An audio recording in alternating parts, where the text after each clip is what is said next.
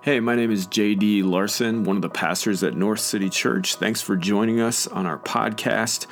I hope this inspires and equips you to love God more deeply and to love your neighbor as yourself. At North City, our mission is to love our neighbors in the way of Jesus, and we hope this message emboldens you to do just that in whatever space God has sent you to. Be sure to subscribe and keep in touch with the conversations North City is having. And if you want to find out more about our community, you can find us on Facebook and Instagram or online at northcitychurchmpls.com. Enjoy the message. What's up, everybody? Pastor JD here. Happy Easter. He is risen. Nice. I heard you say that in all of your homes. Thanks for joining us in this unique way again online. Let me just, you know, name the elephant in the room. Yes, JD is wearing a suit. If you're watching this for the first time or watching uh, North City for the first time, JD doesn't normally wear a suit. He also does not normally speak of himself in the third person. But I thought it's Easter, might as well go all out. You all maybe are sitting at home in your suits. No, you're not. We don't do that at North City just to keep us, you know, honest and real and authentic, I had to bring back the slippers from last week. A lot of pro slipper people out there. Thank you guys. Appreciate you for being on my team. The haters were kind of silent uh, on the slippers, which may be a good sign. But the pro slipper team did had, have some flack to give me about the state of my slippers. Uh, noticed these green marks and stuff like that, and they said, "What is that, JD? JD, it's a little suspect." It's paint, y'all. I'm a slipper painter. I paint in slippers. Cut me some slack, okay? This is getting off to a great start, isn't it? Happy Easter. Glad you're with us. Uh, I'm so excited that you could join us today because uh, it's such a special day to celebrate. It's such a special day to celebrate Easter, uh, and it's a weird way to celebrate it, isn't it? Being in our own homes, being isolated from one another. It just doesn't seem right to what we're celebrating in Easter, but we're going to celebrate it regardless. And we're going to proclaim the truths that are in Easter today. And what we're going to do in the next few minutes is just look at some stories in Scripture and see how that shapes our lives here and now. So let me pray, and then we'll jump into that time together. Father, Son, and Holy Spirit, thank you, God, uh, for this day. I know it's different than any Easter we've had before, God. I know there's a lot of pain and anxiety in our lives and in the world right now, God. But we pray uh, that in this space we have together, God, that you would reign, that you would be alive in our lives, and you would make us come alive today in ways that we've maybe never experienced before. In Jesus' name, amen. I love that question. What makes you come alive? I feel like I try to ask myself that question often in life. And I feel like it's sort of this fundamental human question. We're always searching in our lives for what makes us come alive. Uh, if you know me at all, uh, you know that one of the things that makes me come alive is to be outside, to be outdoors, to be in the woods, as it were. Um, I have a lot of hobbies that center around being outside. And one of the things I love about being in nature and being outside is the environment shapes my conversations with God. It really uh, kind of broadens my perspective in my world. And uh, just this past week, I discovered this poem from Mary Oliver, who's a poet who actually passed away last year. Uh, and one of her poems is called The Summer Day. What I love about this poem is that it captures these sort of questions that go on in my mind, and I know many people's minds, when we're considering the stars, when we're just taking in a beautiful summer day. And I know I've got your soul salivating now, sitting at home, not having access to some of these things. But would you listen to this poem for me? And I want you to pay attention to how it calls forth these sort of questions we have about how we come alive and what we do with our lives. This is called the summer day. Who made the world? Who made the swan and the black bear? Who made the grasshopper? This grasshopper. I mean, the one who has flung herself out of the grass, the one who is eating sugar out of my hand? Who is moving her jaws back and forth instead of up and down? Who is gazing around with her enormous and complicated eyes? Now she lifts her pale forearms and thoroughly washes her face. Now she snaps her wings open and floats away. I don't know exactly what prayer is. I do know how to pay attention, how to fall down into the grass, how to kneel down into the grass, how to be idle and blessed, how to stroll through the fields, which I have been doing all day. Tell me, what else should I have done? And then these are the sobering words that have stuck out to me this week. Doesn't everything die at last? And too soon? Tell me, what is it you plan to do with your one wild and precious life? Can't you imagine that sitting in the field wondering those things?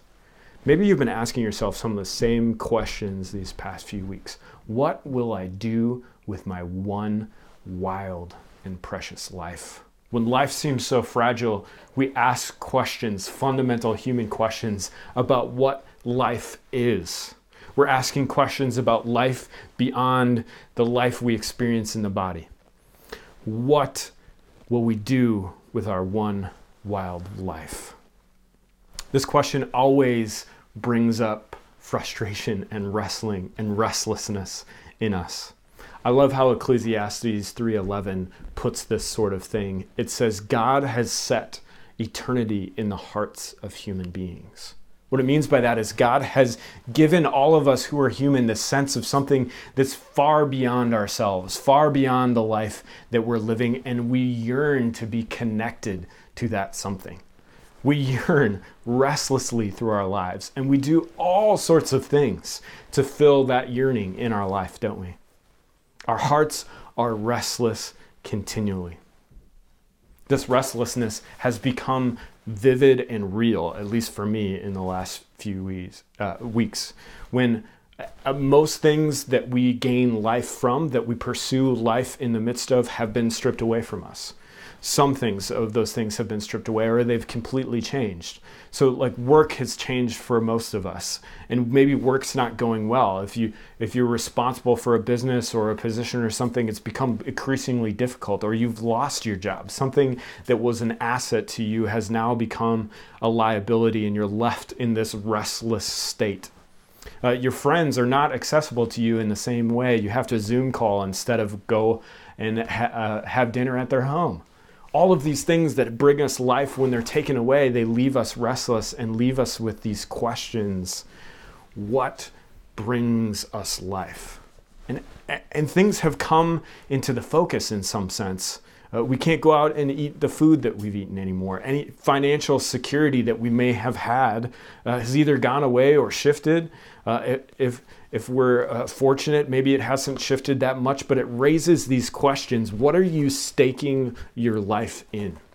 What is your life grounded on? How are you pursuing life? And these questions that come up are like do these things that we invest our life in ultimately give us life? As, are we living our lives or are our lives living us? Henry Nouwen has this wonderful book called Following Jesus, and he notes that it's called Following Jesus in an Anxious World, I think is the title. And he notes in these anxious times, and let's just be honest, before this whole pandemic, it wasn't like life wasn't anxious. We all experience this anxiety, this restlessness. And he says in this book that we either have kind of two general responses to this anxiety. One of them is busyness or franticness. We frantically fill our lives with things that we hope will fill our lives up until we're running ragged from one thing to the next, feeling totally busy and burnt out. The other extreme, we can freeze instead of be frantic. And we can kind of shut our life off and turn Netflix or whatever it else, whatever we choose to binge on in some sense. And I've felt both of those responses in this stay at home order, in this social isolation, in the midst of this anxiety. I feel frantic to fill my life with things, and I feel bored and frozen and lifeless. Henry Nouwen says both of those responses are not pursuing life. So, how do we pursue life? This is a question that humans have been asking for a long time, ever since they were created, essentially. It's a fundamental human question. Do I find life outside of myself, inside of myself? Do I find it through work, through family? Do I find it in the stars, in the mystery of the universe, in trees and mountains, whatever? All of religious history, in some sense, can be understand, understood as the pursuit of life beyond yourself. And the Greeks, in their time, had this word for this big concept of pursuing life, and they called it Zoe, their word for life. It was really clear to them that life was integrated into your physical body. Obviously, your breath was a part of you having life, but it was so much grander than that. And it was this acknowledgement that part of what it meant to be alive is to be connected to something greater outside of yourself. Now, we as a community have been looking at the Gospel of John. And what's unique about the Gospel of John is it was written like 90 years after Jesus' life. And it's about Jesus, but it's primarily written to the Greek audience. This audience that was very familiar with this restlessness, this pursuit of Zoe, this pursuit of life. And it makes this audacious claim about who Jesus is to the Greeks and to us. In just four verses in to the beginning of this gospel, it says something about Jesus. It says, In Jesus was life, and that life was the light of mankind. What it's saying is, Jesus himself is Zoe, is that life. And it goes on to say, beyond him just being that life, it says that the Zoe, the life, came to dwell among us came to make his home among us. It says the story about Jesus is about life coming to make home, to make a dwelling with humankind. We've been exploring this gospel, and we've been doing so by noticing the things that Jesus says about himself because we think they really influence what who we are, our own idea, identity. Jesus' identity influences who we are as human beings who Jesus is influences what it means to be human. And he's we've been noticing how he's said things in these I am statements, which is a nod to the Old Testament God and him identifying with this God who's been there from the beginning of time and saying, I am that person, but then he says he is other things, like the bread of life, the very sustenance of life, if you will. He says, I am the shepherd. And in that time, shepherd was synonymous with leader. I am a good leader, he says. I am the light of the world, the thing that reveals what is most true about reality. I am the vine, he says, which is him saying, I am the thing that you can be connected to to get life. And then last week we talked about Jesus saying this phrase, I am the resurrection and the life. And this idea of resurrection and this now and not yet reality, wherein now we hope for God to make the world more like what He ultimately hopes it to be and what He intended it to be from the beginning, and the life that comes from Jesus and will ultimately come from Him. And this week, on Easter Sunday, we want to look at chapter 14, where Jesus says this phrase I am the way, the truth, and the life. I am the way, the truth, and the life, Jesus says. And why I think it's awesome that we're looking at this on Easter Sunday is that I think in so many ways this statement is Jesus' answer to our question what makes us as human beings come alive?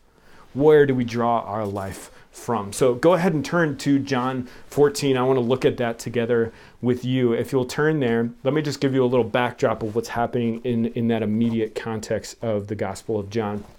So this happens in uh, uh, chapter 14, and scholars talk about chapter 13 through 17 as the upper room discourse. That means that this is all all this conversation that we're going to get a snippet of happens in the context of this long conversation of Jesus with his best friends, his disciples, his people who've been following him around through uh, most of the last part of his life. And they get in these deep conversations and he does some really amazing things in this upper room. And they're celebrating the festival of passover which is the celebration of the israelite people being brought out of slavery and into freedom. And jesus gives these new practices to his followers one of which is communion right there in the midst of this story which we'll practice later and have practiced throughout centuries the church has but they're celebrating Passover, and he has just washed the disciples' feet as a way of communicating that I'm a completely different leader than you're used to. I'm not a leader who's trying to take advantage of you. I am here to serve you and give you what you need at my expense, essentially. And things are getting heavy, things are getting real for this crew. Uh, he starts talking about how he will die he starts talking about things that will ultimately happen, which of course brings up tons of questions for the disciples. So let's read it John 14, 1 through 7. Do not let your hearts be troubled. Pause. Can you just receive that today? That word from Jesus before we even move on to anything else? Let me say it again. Do not let your hearts be troubled. He continues and said, says, You believe in God. Believe also in me. My Father's house has many rooms. If that were not so, would I have told you that I am going there to prepare a place for you? And if I go to prepare, prepare a place for you, I will come back and take you to be with me, that you also may be where I am. You know the way to the place that I am going. His disciples are confused by this. One of them, Thomas, asks, Lord, we don't know where you are going. So, how can we know the way? And Jesus responds with this statement Jesus answered, I am the way and the truth and the life. No one comes to the Father except through me. If you really know me, you will know my Father as well. From now on, you do not know him and have, or you do know him and have seen him. There was this band way back in the day maybe they're still around. I don't know about it. Called Audio Adrenaline. Anyone remember this band? Sort of a Christian band. Uh, I grew up as a pastor's kid, so we had all the Christian music going on in our house. And there was a song of Audio Adrenalines that we used to listen to all the time called Big House. Does anybody remember this song? Uh, big, big house, lots and lots of room. Trust me, you know I'm going to sing it. Uh, I remember this song because of this text uh, where Jesus gives this imagery of this big house uh, that he's preparing a place for us. And it's a fun song. So I, I, I showed it to my kids this week and they were dancing around the living room. Here's a clip of them doing that.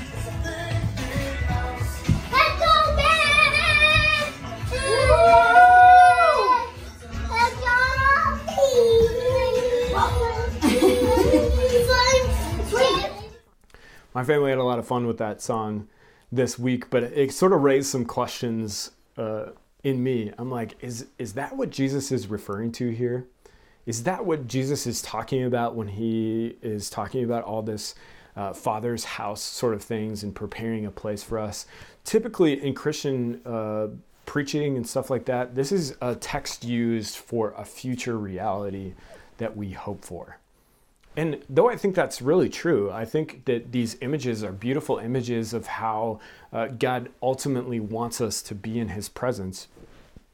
Usually, when Jesus is saying something, He's saying something for both uh, the future and for the now. And I think that's what's going on here. I think Jesus is giving us just as much a picture of what will ultimately be as a picture of what we can experience now. And part of the reason I think that is that the only other place in John's gospel that Jesus refers to his father's house, he's referring to the temple. He's referring to this place where Jews had constructed this way of being in God's presence in the now. Now they had a really ornate way of doing it. You had to like give sacrifices and only a priest could go into God's presence. But still the temple was about this intersectionality, this place where heaven and earth met. And if Jesus is referring to that, he's saying that I'm going to prepare a way for you to come into that space, this temple space. It's really interesting to me that we still have temples today. And I'm not just talking about religious temples. I think temples are anything that we have in our life, any places, any practices where we try to connect with something outside of ourselves. Uh, I think football stadiums are temples in a way. And I'm not trying to knock football stadiums. I just think people go to get caught up into something that's bigger than themselves, something beyond what they are. And temples still function like uh, that someday. But what Jesus is saying to us in this text is I'm going to make a temple for you where you can be at home with God. Where you can be at home with the source of life and I'm going to show you the way to get there. And his phrase, I am the way, the truth, and the life, ought to be understood under that image, under that reality of Jesus saying, I'm going to create a home where you feel connected, where you have identity, where you have belonging, and I am the way that you can experience that. Let's break down this way, the truth, and the life. Now, the way, he says, is himself. He says, He himself is the life, relationship, connectedness to Him, following His leadership is the way. And that is comprised of, the way is comprised of truth that leads one into life, truth and life. This truth is about Jesus revealing to us uh, a reality that we can't quite see with our own eyes. Jesus' leadership in our lives gives us access to truth that we can't see from our perspective. Uh, let me just give you an example, like the reality that I am wearing gym shorts right now. I'm not wearing a full suit. Hashtag truth. That's what I'm talking about. Jesus can see something beyond our own perspective. And when we follow his leadership, we're led into this life and life abundantly, as it says.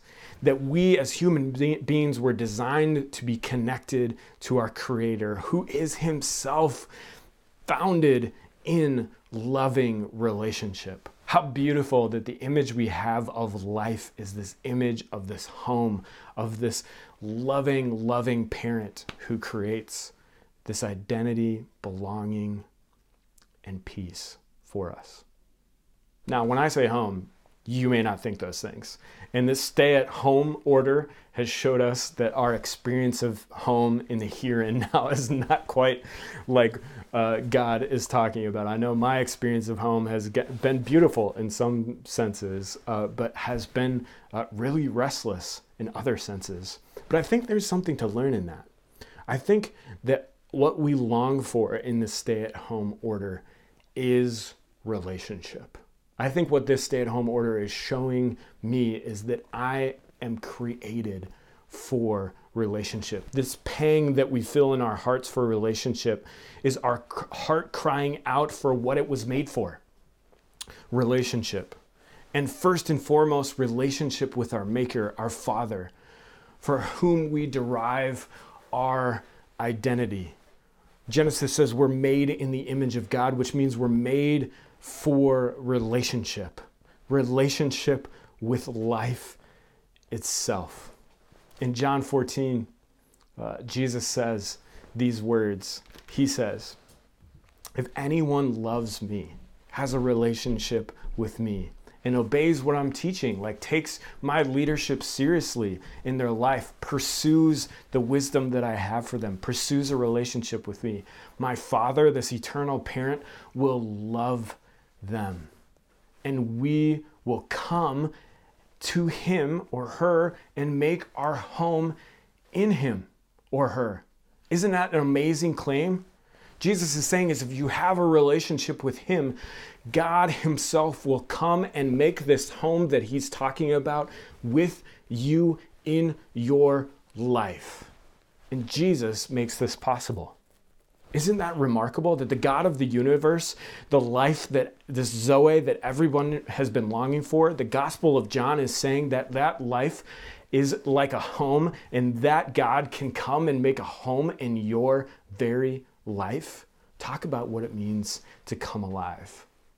And you might be wondering, why are we talking about this on Easter, the, the day we celebrate Jesus' resurrection? And like I said last week, Easter is not the end of a story, it's the beginning of the story. Why we're celebrating this on Easter is that what Jesus accomplishes on Easter with his resurrection makes this life possible. The gospel's super clear that he has accomplished everything everything possible for us to have a relationship with God the Father, the one who made us, the one who made us for relationship. God, Jesus, has done everything possible for us to come home, to find our rest in God every day of our life. In Easter, we celebrate that the way of Jesus makes us come alive because it's our true home. It's where we find our identity belonging, truth for how to live. Paul puts it this way when he's trying to communicate to Greeks about what this means for Jesus and being in a relationship with Jesus. He says, In him we live, move, and have our being. In the language we've been using today, in Jesus we fully come alive. And everything Jesus accomplished in resurrection, everything we celebrate in Easter, is the power to accomplish that in your life. You might be listening to this and saying, well, that sounds amazing. How do I actually access that? How do I actually step into that? How do I even, like, is that just some mystical reality for me to know, or how do I actually experience that? I am really glad you asked. Jesus sort of gives us an answer when he says, Don't let your hearts be troubled. You believe in God, right? Maybe you're listening to this and you're saying, I believe in God. His simple answer to you is believe also in me. He says that right in verse 1. Believe also in me. This believing, this trusting, is a sort of surrender. It's a sort of giving up. In ways, it's a giving up on trying to find life in everything else but God. And I don't mean that you can't experience life, I mean that every other part of life makes sense and becomes fully true when you find life in Jesus. See, Jesus didn't come to say, I'm going to take the fun things of life away from you. He said the opposite. He said, I have come that you may have life and have it abundantly. What Jesus is saying is when you prioritize, when you surrender to my presence in your life as your leader and guide for this life, when you live into my way, that's when you fully come alive. Don't you want that? Don't you want that life abundantly? Aren't you tired of being so busy? Filling your life with things that don't actually give you life but take life away from you? Aren't you so tired of being so numb and having trouble finding life, being frozen or being frantic? Jesus is saying to you today, if you're listening to this, Jesus is for sure saying to you, I am the way, the truth, and the life. Come and believe in me and experience life and have it to the full, have it abundantly. And how we enter into that life is surrendering to Jesus, trusting that following Jesus' way is a better life than the life we would try to live on our own because it's the way we were created to live. I love how Jesus invites people to this relationship, to this life. There's this wonderful verse in Matthew, or verses in Matthew 11, 28 through 30. And I, I wonder if you'll just listen to this verse as Jesus speaking to you about what will bring you life and speaking to your situation. I know that these weeks have been full of anxiety. I know that these le- weeks has, have brought up a lot of deeper questions about what we actually gain life from. Would you let Jesus speak into your situation with these words? This is Matthew 28 30, written or uh, read in the message version. Are you tired? Worn out? Burnt out on religion?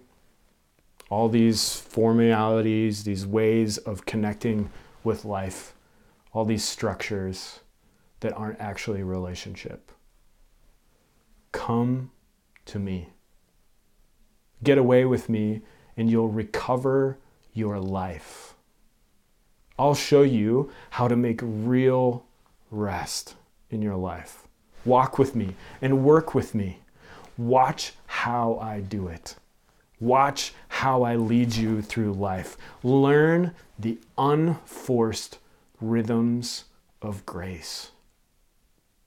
I won't lay anything heavy on you or ill fitting for you. Keep company with me. Be my friend. And you'll learn to live freely and lightly. Would you receive that today? Would you believe Jesus is inviting you into that life? Today we proclaim He is risen, which is to say, He has accomplished everything necessary for us to enter into that life. He is our way, He is our truth, He is our life. I want to close uh, by asking you this simple question. When this is all over, when life goes back to normal, will you prioritize what brings you life? That's a question I'm asking myself. What can I take from this experience? This experiencing is, is bringing clarity about where I, my life actually comes from, where my identity, where my belonging, what actually brings my, me life. And the answer is Jesus. But the question is will life just go back to normal? Will we choose to prioritize the way, the truth, and life in the after and in the, in the now? Do you want to go back to the frenzy and the busyness? or back to the abject boredom and numbness? Or can you trust Jesus today and believe that He will bring you life? When we draw from Jesus, we start to come alive, and His love compels us out to our neighbors. Not only do we experience true life, but we can show as an example of what life is like in relationship with Jesus when we live in His way and we're held in His love. You can have that life and you can choose it today. If you're hearing about this for the first time and you say, I want to do that today, I want to trust in Jesus today as the way, the truth, and the life. Say something in the comments or direct message us. We want to be a community that's here for you, to walk with you in that journey. And trust me, it's the best decision that you will ever make. I want to close my time with this uh, wonderful video we put together of a scripture that's very meaningful to our community right now. It's Romans 8 34 through 39. It's a scripture that comes right after uh, the author of Romans, Paul, saying that the same spirit that raised Jesus from the dead dwells in us. The same power that accomplished all those things lives in us and gives us life. And then Paul says this as a piece of encouragement in a really trying time. So would this be a piece of encouragement to you? Romans 8:34 through 39. Christ Jesus who died, more than that, who was raised to life, is at the right hand of God and is also interceding for us. Who shall separate us from the love of Christ? Shall trouble or hardship or persecution or famine or nakedness or danger or sword? As it is written, for your sake we face death all day long. We are considered as sheep to be slaughtered. No, in all things we are more than conquerors through him who loved us. For I am convinced that neither death nor life, neither angels nor demons, neither the present nor the future, nor any powers, neither height nor depth, nor anything else in all creation will be able to separate us from the love of God that is in Christ Jesus our Lord. He is risen. He is risen indeed. That was awesome. That was really wonderful. Thank you for being a part of that. I'd like to just pray and welcome us into our worship time. And as we enter into worship, I want to encourage you as a way to process this. Just put in the comments while we're worshiping how does Jesus bring you life? Let's pray. Father, Son, and Holy Spirit, you are the way, the truth, and the life. God, you are constantly bringing our life back to life, showing us what's most true, showing us what's most real, and leading us into a better way. God, we just proclaim on this Easter Sunday that you are risen. You have every power to be able to lead our lives into life. and we trust you. In Jesus' name, Hey, this is Pastor Christian Ann of North City Church. Thanks so much for listening to this message today. We hope you feel more empowered to love your neighbors in the way of Jesus. If you have thoughts or questions, we would love to hear from you. You can leave us a voice message on our website, northcitychurchmpls.com backslash sermons. Learn more about the North City community there as well. And you can find us on Facebook and Instagram. A special thanks goes out to Ben Noble for the music on this podcast. If you haven't heard Ben Noble's music yet, check it out at bennoblemusic.com. Let me send you into your day with this blessing. May God give you the eyes to see and the ears to hear all that God is doing in the world around you. And may He give you the courage to respond. Amen.